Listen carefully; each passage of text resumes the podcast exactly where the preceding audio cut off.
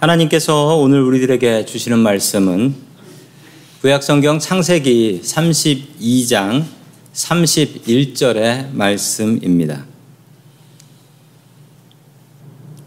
아, 그가 분이엘을 지날 때 해가 돋았고 그의 허벅다리로 말미암아 절었더라.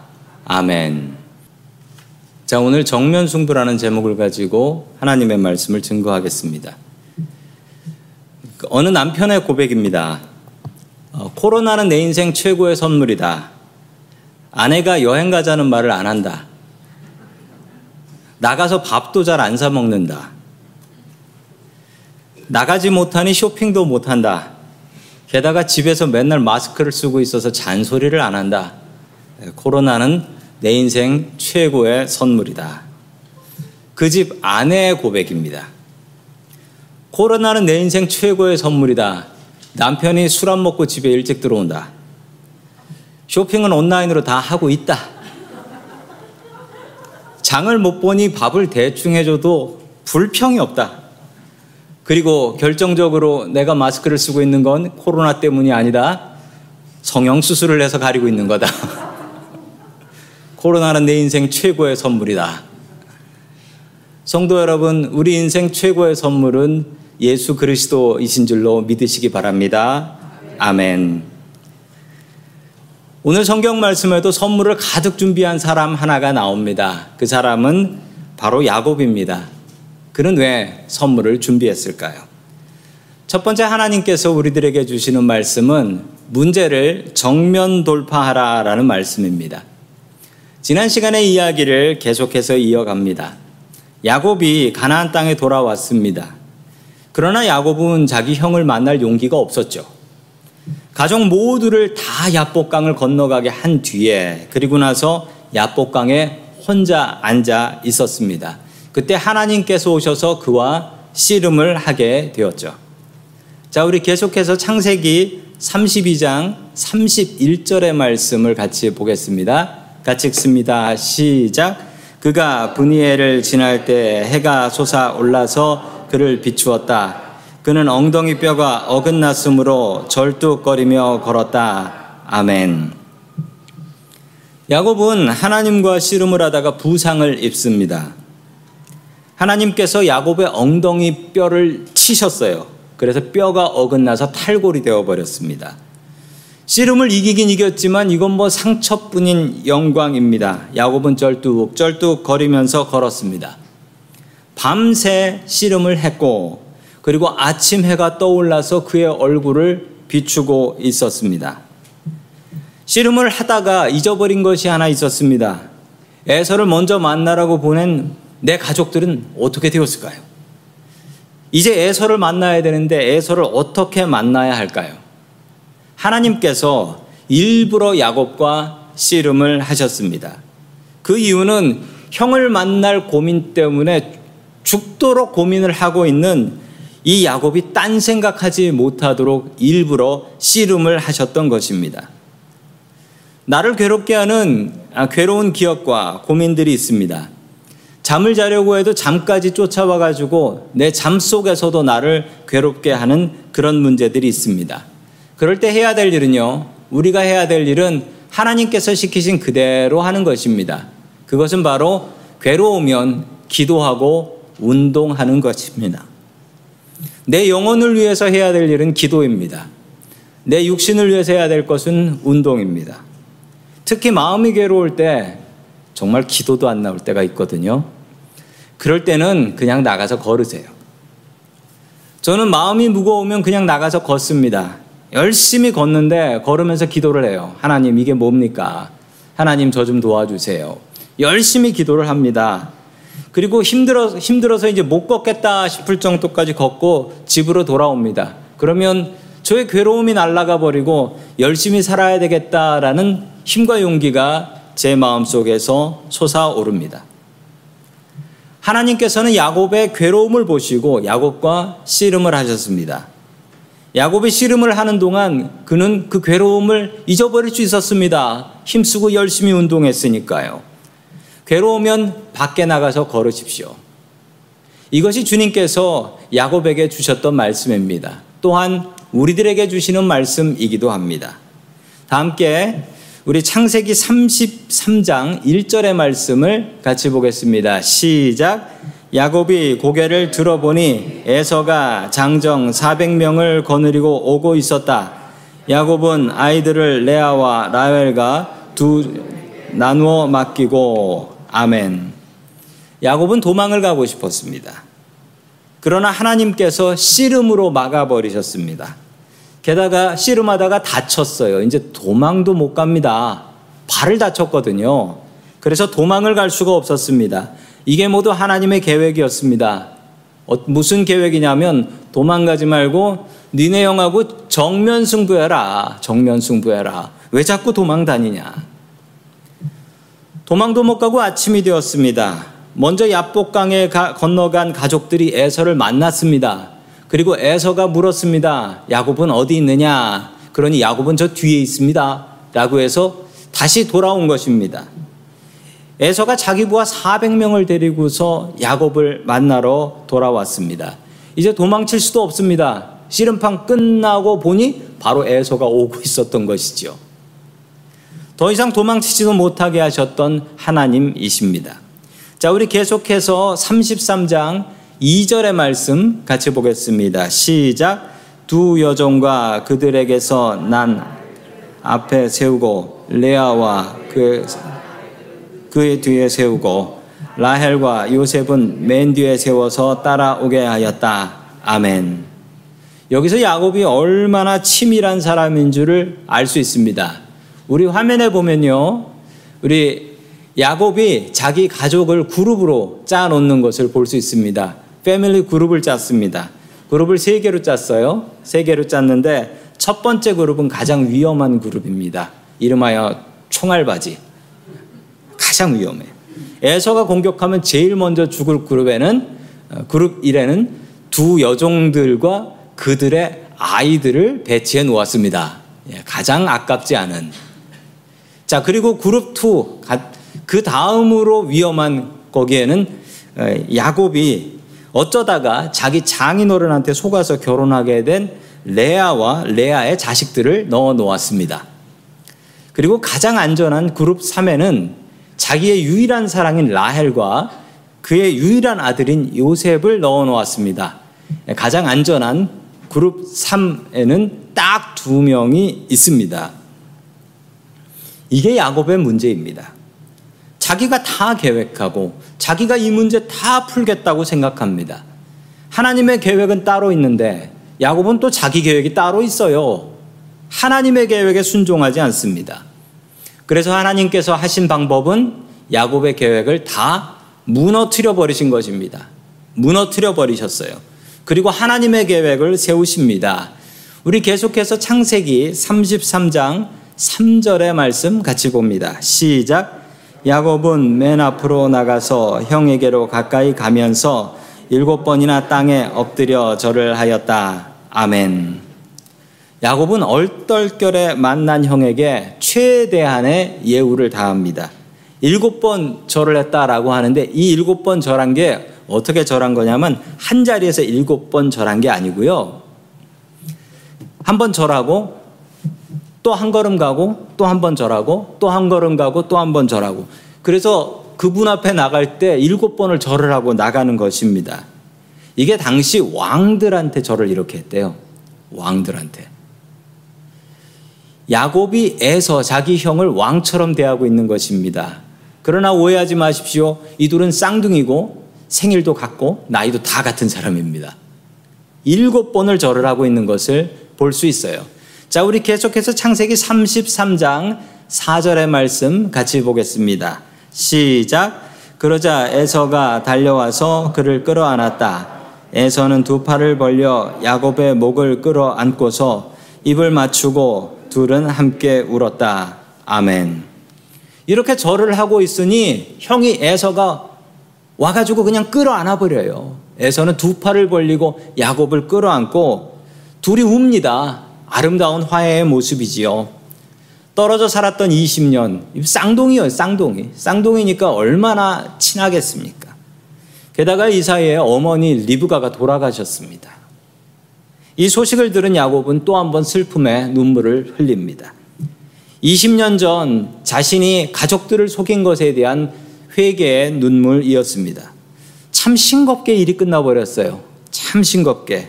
야곱은 별의별 걸 다 준비하고 별의별 걸 다 계획했는데 그냥 갑자기 예서가 나타나더니 끌어안고 그냥 화해가 다 돼버린 것입니다. 도망칠 필요가 없었습니다. 하나님께서 가나안 땅으로 돌아오라고 하셨으면 하나님의 계획이 없었겠습니까? 하나님의 계획이 있었습니다. 야곱은 하나님을 믿는 믿음이 부족했던 것입니다. 이스라엘 백성들이 이집트에서 나와 가나안 땅으로 들어갈 때 이야기입니다. 이집트에서 가나안 땅까지 직접 가면 며칠이 걸리냐면 7일이 걸려요. 그런데 이스라엘 백성들은 가나안 사람들과 전쟁을 하려고 하지 않았습니다. 싸우려 하지 않았어요. 그냥 도망가 버렸죠. 도망가니까 몇 년 걸렸냐면 다시 돌아오는데 40년 걸렸습니다. 순종하면 7년이고요. 도망가면 40년입니다. 무엇을 선택하시겠습니까? 정면 승부하는 것이 답입니다. 하나님께서는 정직하게 순종하기를 원하십니다. 성도 여러분, 믿음이란 믿는 것입니다. 하나님을 믿는다고 하면 정말 믿는 것입니다. 내 계획 내려놓고 하나님의 계획을 믿고 의지하는 것입니다. 내 계획을 내려놓고 하나님의 계획에 순종하는 것입니다. 하나님은 솔직하신 분이십니다. 우리도 하나님을 닮아서 솔직하고 정직해야 됩니다. 야곱도 그냥 에서를 만나면 되는 것이었습니다. 솔직하게 화해하면 되는데 이걸 못해서 20년이 걸렸습니다. 20년이. 그 사이에 어머니 리브가는 돌아가셨습니다. 성도 여러분, 문제를 피하려고 하지 마십시오. 40년 돌다가 죽을 수도 있습니다.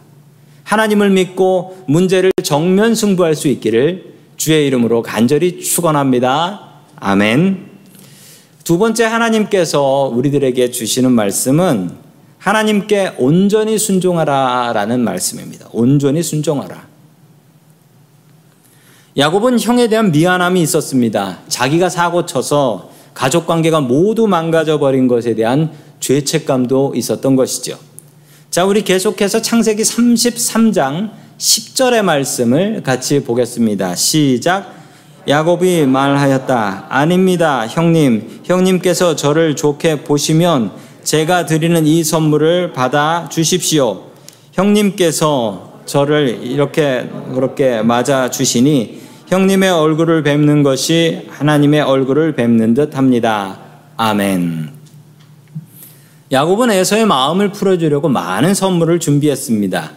선물은 사람의 마음을 열어주지요. 어디 갈 때 빈손으로 가지 마십시오.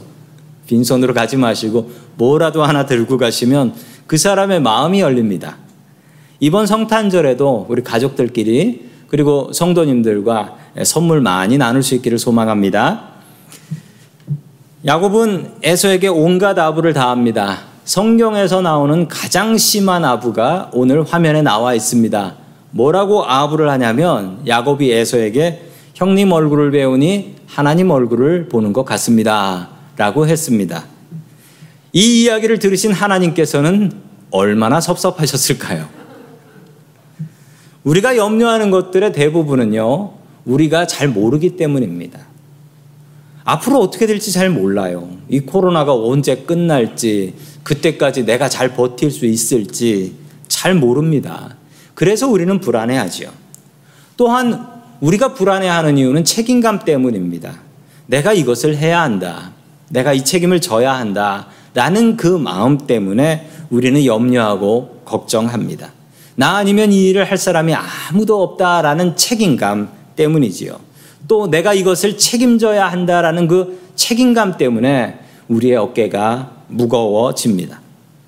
그러나 잘 생각해 보시면 우리가 세상 모든 문제를 어떻게 다 알 수 있겠습니까? 또한 우리가 어떻게 내가 지고 있는 책임을 모두 다 완벽하게 질 수 있겠습니까? 이런 생각을 하면 할수록 우리들의 마음은 병이 듭니다. 그래서 우리에게는 믿음이 필요합니다. 믿음이 있으면 우리는 다 알 필요가 없어요. 다 알 수도 없고, 그리고 모든 책임을 다 질 수도 없습니다. 하나님께서 우리의 형편을 아시고, 하나님께서 지금도 나를 위해서 일하시고 계십니다. 하나님을 믿으면 우리는 염려하지 않습니다. 우리에게 수많은 염려들이 있습니다. 그러나 우리가 믿음을 갖게 된다면 우리가 염려하고 걱정하는 것들이 기쁨과 평안으로 바뀔 줄로 믿으시기 바랍니다. 아멘. 야곱이 그랬습니다. 야곱이 염려하고 걱정했던 것들, 그 모든 것들은 이미 하나님께서 다 끝내버리신 거였어요. 에서의 마음은 다 이미 풀려 있었습니다. 고향 돌아가는 즐거운 길을 스스로 고통의 길로 야곱은 만들었던 것이죠. 자, 우리 계속해서 창세기 33장 12절의 말씀 같이 봅니다. 시작. 에서가 말하였다. 자, 이제 갈 길을 서두르자. 내가 앞장을 서마. 아멘. 에서는 진심으로 자기 동생을 자기 집으로 초대합니다. 그런데 야곱은 걱정했습니다. 우리 형이 나를 죽이면 어떡할까? 걱정하고 염려했습니다. 형이 자기를 죽일지도 모른다라는 생각을 갖고 형님 먼저 가시면 제가 따라가겠습니다. 라고 얘기를 해요. 그리고 어떻게 하냐면요. 우리 창세기 33장 16절과 17절 같이 봅니다. 시작. 그날로 에서는 길을 떠나 세일로 돌아갔고 야곱은 숫곳으로 갔다. 아멘. 야곱은 에서를 따라가지 않습니다. 세일로 가지 않고 세일의 반대 방향인 숫곳으로 가게 됩니다. 그러나 숫곳은 야곱이 살아야 할 땅이 아니었습니다. 20년 전 하나님을 만나고 하나님께 약속했던 베델로 돌아가야 했습니다. 야곱은 하나님과 약속했던 그 약속을 잊어버렸습니다. 가나안 땅으로 돌아오는 것은 순종했지만 베델로 돌아오는 것은 순종하지 않았던 것입니다. 야곱의 반쪽짜리 순종 때문에 야곱은 후에 큰 고통을 당하게 됩니다. 온전한 순종이 100% 순종이 진짜 순종이라는 것입니다. 독일은 2차 세계대전 때 동독과 서독으로 나뉘어 있었습니다. 화면을 보시면 동독 사람들이 서독으로 어떻게든 살려고 넘어오는 사진을 보실 수가 있습니다. 동독은 소련이 지배하는 공산주의 나라가 되었고 서독은 미국과 서방이 지배하는 자유민주주의 나라가 되었습니다. 1954년 공산주의를 무서워했던 동독 사람들이 저 화면에서처럼 18만 명이 서독으로 탈출을 합니다. 바로 그때였습니다. 서독의 한스 오토 벨러라는 목사님께서 젊은 호스트 카스너 저기 화면에 보이는 저 남자분이 호스트 카스너라는 분인데 저분 젊었을 때였습니다. 지금 동독에서 목사들이 서독으로 너무 많이 피난을 와서 동독에 목사가 없습니다. 자네가 동독으로 가서 동독교회를 섬겨줄 수 있겠습니까? 라고 부탁을 합니다. 그러자 저 호스트 카스너 목사님께서 순종을 하셨습니다. 순종하기 정말 어려웠어요. 왜냐하면 아내하고 딸이 있었는데 딸이 3개월밖에 안 됐어요. 카스너 목사님은 이 말씀 완전히 순종해서 공산주의가 지배하는 동독으로 넘어가서 동독 교회를 섬기게 됩니다. 공산주의 나라에서 목사의 딸로 살아가는 게 얼마나 힘들었을까요? 그러나 그 딸은 아주 잘 자랍니다. 잘 자라서 저기 가운데 사진 가운데에 보이는 분이 되는데 저분이 바로 앙겔라 마르켈이라는 독일 총리입니다. 16년 동안 섬겼습니다. 그리고 가난한 사람들, 특별히 해외에서 넘어온 난민들 돕는데 애를 썼습니다. 그리고 올해 스스로 총리의 직에서 내려오셨습니다. 참 아름다운 일이지요. 이 기적의 시작이 무엇에서 시작되었습니까? 아버지의 순종 때문이었습니다. 제대로 된 순종이었죠. 우리가 주님께 순종하지 못하는 이유는 무엇일까요? 그것은 우리가 하나님을 제대로 믿지 못하기 때문입니다. 우리가 하나님을 제대로 믿으면 순종할 수 있습니다. 그런데 우리는 속으로 이런 염려를 합니다. 하나님께 순종하기 시작하면 하나님께서 나 목사 만들어 가지고 아프리카 선교사 보내진 않으실까? 그런 염려를 합니다. 하나님께서는 우리에게 최고의 길과 최고의 계획을 준비하고 계십니다. 하나님을 제대로 믿으십시오. 그러면 하나님께 제대로 순종할 수 있습니다. 반쪽짜리 순종하지 마십시오. 온전한 순종하면 우리들의 마음속에 기쁨과 평안이 넘칩니다. 염려와 걱정을 내려놓고 주님 앞에 믿음으로 순종할 수 있기를 주의 이름으로 간절히 축원합니다. 아멘. 다 함께 기도하겠습니다. 우리를 사랑하시는 하나님 아버지, 야곱과 같은 우리들이 이 시간 주님 앞에 모여서 예배를 드립니다. 우리들의 예배를 받아 주시옵소서. 주님, 우리들은 앞으로 벌어질 일을 잘 알지 못하고 또한 무거운 인생의 짐으로 염려하고 걱정하며 살아갑니다. 주님께서는 나를 향한 완벽한 계획을 가지고 계신 줄로 믿습니다. 내 앞에 있는 문제들을 피하려 하지 말고 정면 승부할 수 있게 도와주시옵소서. 주님, 우리가 주님께 온전히 순종할 수 있게 도와주시옵소서. 내 계획을 내려놓고 주님의 계획에 순종하게 하여 주시옵소서. 주님을 제대로 믿으면 제대로 순종할 수 있는 줄 믿습니다. 온전한 믿음의 사람 되게 하여 주옵소서. 모든 말씀 예수님의 이름으로 기도드립니다. 아멘.